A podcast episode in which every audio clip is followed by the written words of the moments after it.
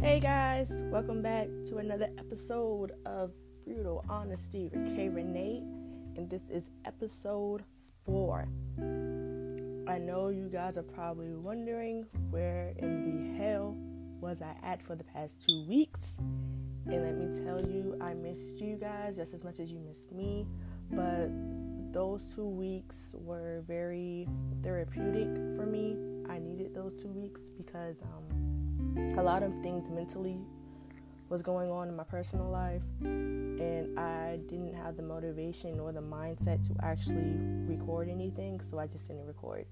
But I'm back better than ever right now. I'm in a good headspace, I'm in a good mindset, and not only will you be getting this episode, but you're also beginning another episode later this week as well. So be prepared for that one because that one's really So, as usual, my weekend was a very chill weekend once again.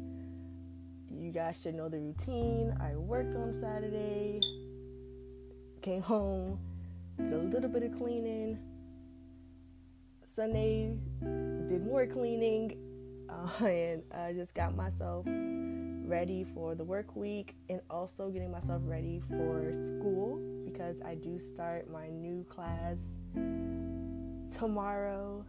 Uh, one step closer to getting my master's. I'm super excited, but at the same time, kind of nervous because this is my first summer class that I've have, that I've ever taken, ever. So just trying to find the balance between work, applying to other jobs, school, and recording is going to be a hassle, but I know I can push myself to do it. So, yeah. So, I'm super excited for that. Um, work is actually going a lot better than I expected since the last time I talked to you guys about it. And I'm just overall just in a happy, happy spot because I let something that has been holding me back for years actually take closure and I can actually move on from it. And if you guys are wondering what that is, um, we'll talk about it when we come back from this break.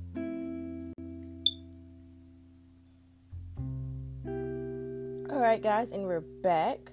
So, today I am going to be talking about absentee fathers. For people who don't know, I have three sides of family my mother's side, my stepfather's side, and my birth father's side.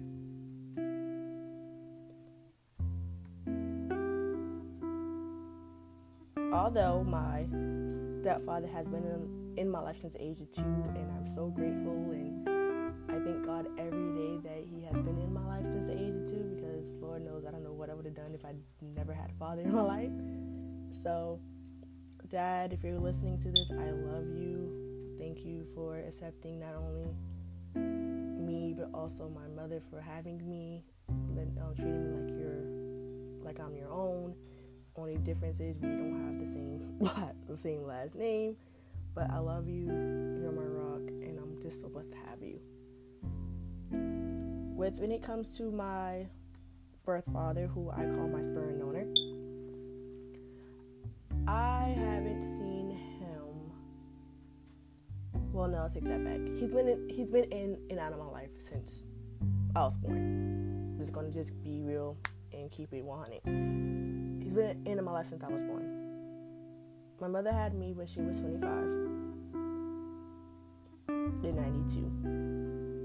And when she went to go tell him and his mother, who is my grandmother, that she was having me, they didn't believe it not only did they not believe it, they also did not accept me until maybe I was like maybe four or five. So there's that. So with him being in my life since the age of two, me physically seeing him again when I was probably like seven to a three year gap, not seeing him again since I, until I was ten, which was probably the last time I saw him, to two years ago, which would be two years on July 4th, him popping up at my job. So you, you could tell all the gaps. So in a total of my 27 years of living, I maybe saw him probably like 10 times, if that. Probably less than that since I've seen him. So he's been in my life for the past 27, 25 years. There was this one time where I was probably around like seven or eight, really can't remember. But I remember I was small. Had to been probably when I was probably want to say like five or six. And I was at my great grandmother's house because my mom was at work, my stepdad was at work, and he came and lied to my great grandmother saying that my mom gave him permission to take me to see family, air quotes around the field family. And as a child, I was just so happy to see him and like, okay, yeah, let's go, dad, blah blah blah, let's go, let's go. Come to find out, he took me across state lines. He kidnapped me and took me to North Carolina, to, like I said, once again, to see quote unquote family. And when I came back to, he dropped me off back to my mother and my stepfather's house. And I remember my stepdad just going crazy, like going ham, chasing him with a crowbar. I physically remember, I remember this like full out. Um, chasing him all the way to the local family dollar. And while my sperm donor and his friend was inside, like quote unquote taunting my dad. My dad was outside in a like with a crowbar waiting for him to come out, so you could beat his ass. Time, and the only reason why he left and didn't get a chance to have, didn't get a chance to do that, is because the manager called the cops, and the cops had basically had to tell him to leave. And but my dad explained the situation. My dad was the cop was like, "Yeah, I understand, but at the same time, I need you to leave off these premises." So my dad didn't get a chance to do that. Um, at the time, I was confused because I didn't know what was going on. But then, as I got older, my mom the story. I was like, "Oh, okay, makes sense." So, moving forward past that, I say around 10 years old, you know, things have gone on under the bridge. He tried to be a good father. Keyword is try because he really wasn't a good one. Um, he moved on and had a relationship, and the person that he was in the relationship with had two other kids, which were daughters. And just seeing the bond that they had with him, and me and him really had a bond, really pissed me off at the time, and I was really upset. And I was like, I'm your father, like I'm your daughter, like you birthed me, like I look like you, and you don't even have the audacity to either build a bond with me, but you could bond, you could build a bond with them. Like really, it hurt. It hurt me. Um, I felt unwanted, unloved by him, and not knowing that that would affect me later on in life. So I gotta try not to cry about this. Like I said, 10 years old was the last time I saw him because he went to jail. Six years later, uh, I was sophomore in high school, and my grandmother, which is his mother, and his sister, which is my aunt, came to my house and told me that he was in jail. And I was just like, I wasn't like a, oh my god, he's in jail situation. I was like, oh, okay, whatever. And kept pushing. And I know you guys are probably thinking, like, okay, like, at least they told you. It's not even the fact that they told me, it's just the fact that, what was I supposed to do? He's in jail. I didn't want to go see him. So I was like, whatever. Um, didn't see them again. Once I told them I didn't want to go see them, I guess they cut me out their life, so they didn't want to see me. So I can't even tell you when's the last time I actually saw them. So that's our family. And granted, she lives right across, like right around the corner from my mother, my mom's mom, my great grandmother's house. She lives right, like legit right around the corner. And I don't have a reason to go see him or see them. And you know, time moves on. I graduated high school. I graduated college. You know, I'm doing things like a normal teenager would, a young adult. July 4th, 2017 coming around. Went to work. Was getting off work, waiting on my stepdad to come pick me up. He come and out of nowhere, here comes this man, you know, talk, trying to talk to me by the U scan. And I'm looking at him like, who the fuck are you? He looks at me and asks me, do you know who I am? And I don't know. You look familiar, but I don't know who you are. He pulls out a Polaroid picture of me as a baby. And questions me, it's like, do you know who she is? And I'm like, yeah, that's me. He's like, okay then, I'm your father. Hands me the picture with a number on the back that says, call this number, and then he walks out.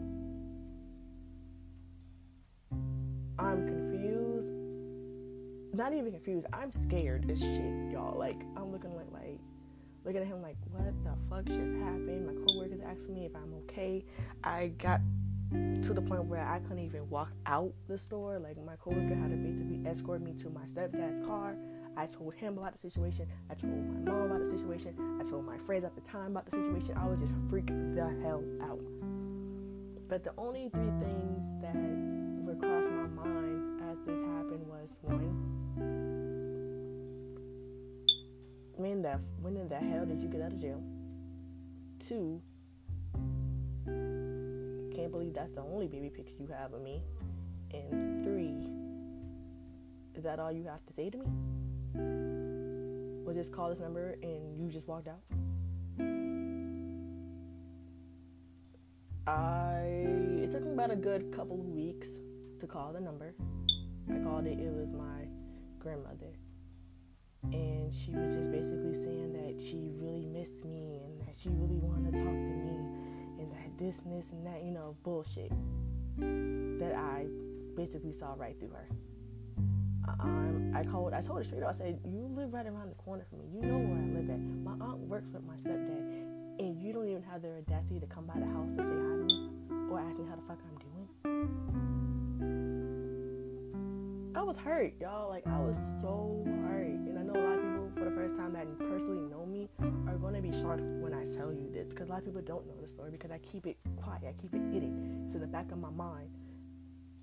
But I realized that as I'm getting older, me trying to ignore that is what basically is making um the relationships or this or the situationships that I've been in very toxic.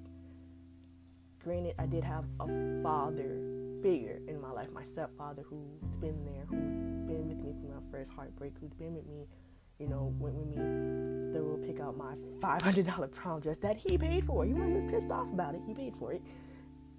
Um, who was, you know, saying saying how proud he was of me when I graduated high school, proud of me that I was graduating college, proud of me that I'm in master, that I'm in my grad school getting my master's right now. Father that's there, who's physically there, but when you have your birth father who is physically still on this earth and doesn't want to have anything to do with you, that fucks with your mindset, that fucks with your, men- your mental to the point like, what the fuck, am I not good enough for you? So I didn't realize that I would bring that situation into my relationships, into the situation, or even the situationships that I was in. It would bring that into it, so to where I had to say, "Fuck it, I need to stop it." So Thursday, June twenty seventh, twenty nineteen, I found him on Facebook. I found my father on Facebook, and I wrote him a letter on Facebook Messenger saying that I remember exactly what you did when you kidnapped me, took me to North Carolina. You, your family not even wanting to come see me. I remember when one of his older cousins passed away who grew up with my mom, and me and my mom went to the house. And come to find out, the cousin that the the cousin that died was my family. That entire side of the family didn't even know I existed. Didn't even know he had children. Didn't even know that his mother had a granddaughter. None of that shit. Nothing. And even though I did play it off like, oh, oh yeah, whatever, that shit hurt. When you have a whole entire other side of the family that you don't even know, don't even know you, and you can't blame nobody but him. Rumor has it, I have an older brother that lives in Germany. Don't know if it's true or not, but I'm supposed to have an older brother that lives in Germany. Never really looked into it, but it is what it is. But I wrote him a letter explaining everything, every emotion, every heartache, every pain that he caused. But when writing that letter, it freed me from the toxic pain, the black hole that was in my heart for the past 25 years. I wrote down after I read the letter. Um, my mom read it. She was happy that I actually got freed from it. I wrote, um, let my two closest friends read it. They were happy that I freed from it. So I feel so much, even though I might be crying right now because the first, like this is the first time I'm actually talking about it publicly. I'm happy that I took the initiative to write that letter because if I didn't, God knows what would have happened if I didn't write it. And just like how Lauren told Heidi on the Hills, I forgive you, to forget you. That's where I'm at. I thank him. I will always love him. I'll always be grateful of him because he gave me life into this world. But after writing that letter, I forgive you, and now I want to move on in my life and forget you.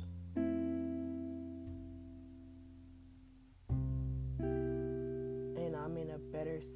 I just feel, even though it's only been like maybe three days since that happened, I'm so much happier. I'm so much better.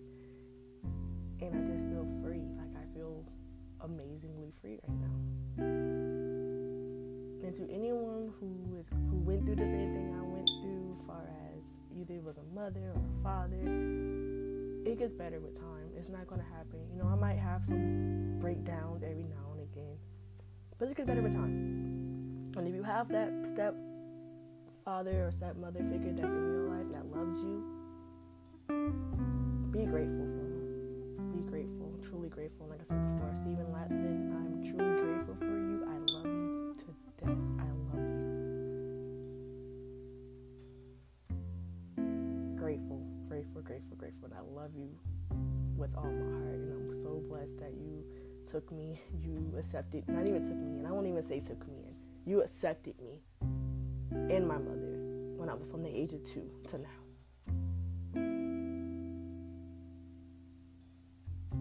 Welcome me into your, your heart, and I'm truly grateful for that, and I love you to death for that. So I know this is not the typical episode, and trust me when I, and when I believe every episode that I do on my own is not going to be sad, but I just need to get this get this off my chest, release it, and I'm happy. I'm very happy. So yeah, guys, that's gonna wrap up this this episode. Like I said before, please be ready for uh, another episode later this week with my homie Ace. Yes, Mr. William Ace Bowden will be back on the podcast again later this week this one, this episode that we about to talk, Lord, is gonna be a juicy one. So be prepared for that. So, like I said before, thank you guys for listening to episode four of Brutal Honesty. I love you guys. Make sure you keep rating, subscribing, writing a review, all that. And until then, you guys have faith, have confidence, be you, and you love you always. And I'll talk to you guys later.